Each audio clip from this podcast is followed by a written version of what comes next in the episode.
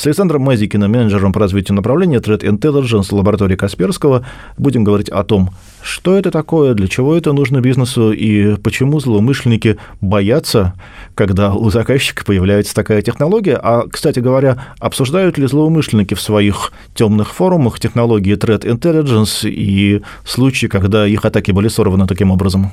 Короткий ответ на твой вопрос – да, обсуждают, но мы не всегда можем получить доступ к этой информации. Естественно, злоумышленники пытаются обойти все механизмы и методологии их детектирования, естественно, злоумышленники пытаются всегда завуалировать все, что они обсуждают в полупубличных и закрытых площадках, но это игра в догонялки, и каждый день кто-то может быть на шаг впереди, либо мы, либо они, никогда не знаешь, что будет завтра. Но жертвы лаборатории Касперского в Дарквебе встречаются. Конечно, мы занимаемся постоянным мониторингом закрытых и полузакрытых сообществ. Мы собираем информацию в нашу единую базу знаний и делимся с нашими заказчиками какими-либо упоминаниями их бренда, какими-либо обсуждениями, связанными с их индустрией, с их компанией или со страной в целом. В одной из тех программ, которые мы с собой недавно записывали для радийного эфира, мы обсуждали кейс, когда вам удалось прервать, ну или технологии, которые вы используете, скорее всего, это было автоматически, удалось прервать сессию в тот момент, когда жертва фишинговой атаки на стороне клиента еще заполнял анкету злоумышленников. Это реальная история или это такой маркетинговый трюк, чтобы привлечь внимание к этому технологическому решению? Это вполне себе реальная история, и это на самом деле классический пример использования Threat Intelligence.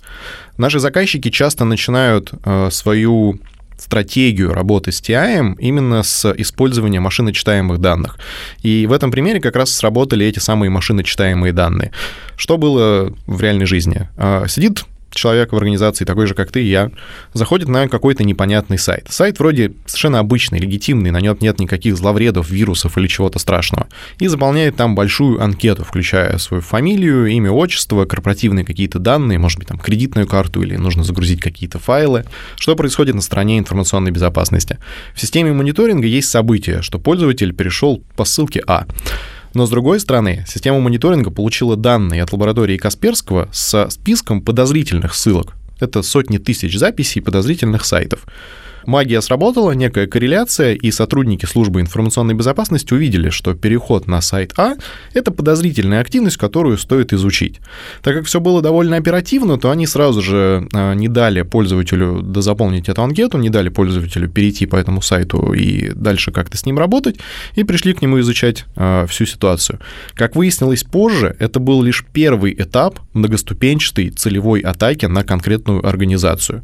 Это был первый этап, который начинался с загрузки какого-то зловредного ПО через этот сайт, вроде бы легитимный, но в теории мы могли столкнуться с многоступенчатой целевой атакой, и другие организации с ней столкнулись, и ущерб мог исчисляться ну, сотнями тысяч долларов, может быть, даже миллионами.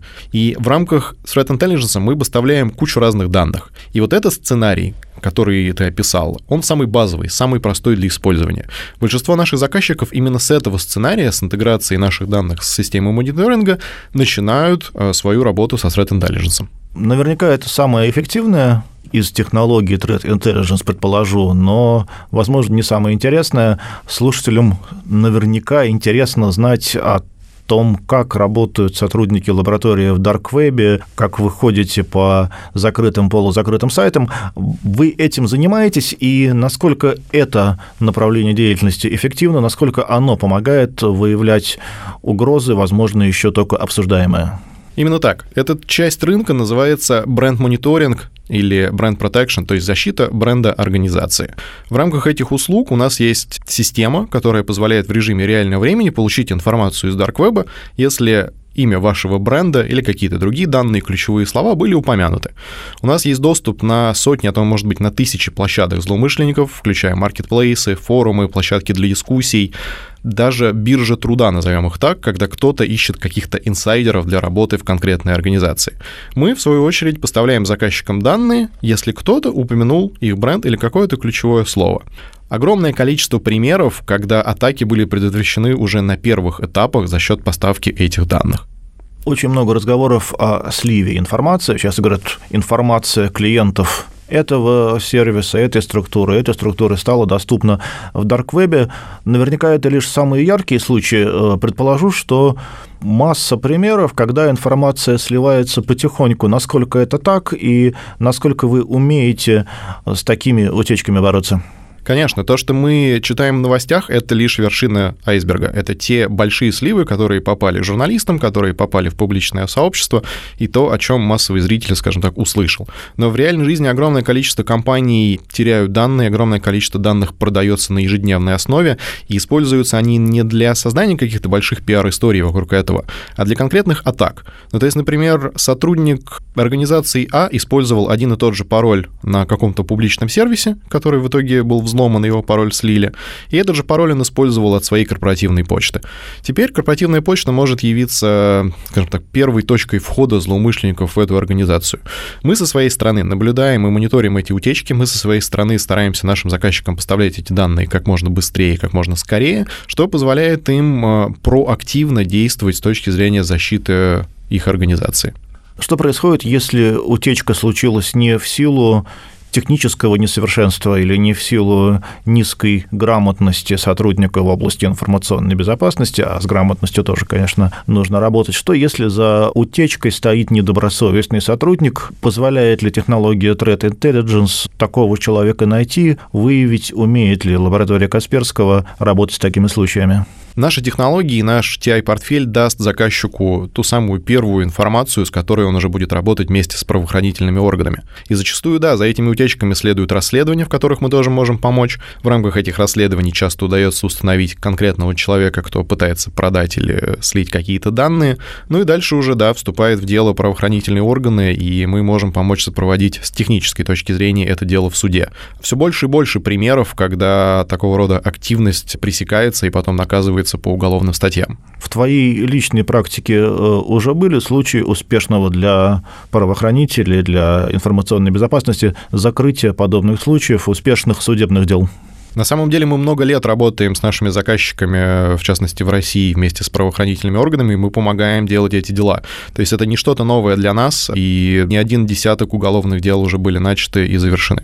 Последние годы очень много слышу от специалистов в области информационной безопасности, что они больше не мыслят ай би в терминах периметра, который необходимо защищать. Они все больше и больше говорят, что в своей повседневной практике, как это не печально, они исходят из того, что кто-то где-то у них уже сидит, и какая-то струйка данных из их организации течет, и их работа в том, чтобы оперативно выявлять и минимизировать негативные последствия от таких утечек. Ну, во-первых, согласен ли ты с таким описанием положения дел? И второе, если да, есть ли в пакете технологии Threat Intelligence что-то, что помогает выявить и локализовать утечки на максимально ранней стадии? Это очень правильная позиция, потому что современный рынок угроз, во-первых, очень сильно вырос, во-вторых, очень сильно усложнился, и средняя продолжительность целевой атаки в большой компании уже сильно больше, чем шесть месяцев. Всегда нужно исходить из того, что меня уже взломали. Всегда нужно выстраивать процесс по поиску угроз, особенно по поиску новых угроз,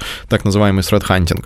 В рамках Threat Intelligence портфеля мы можем дать информацию о том, что используют злоумышленники, какие техники, тактики, процедуры, какие методологии они используют в своих атаках.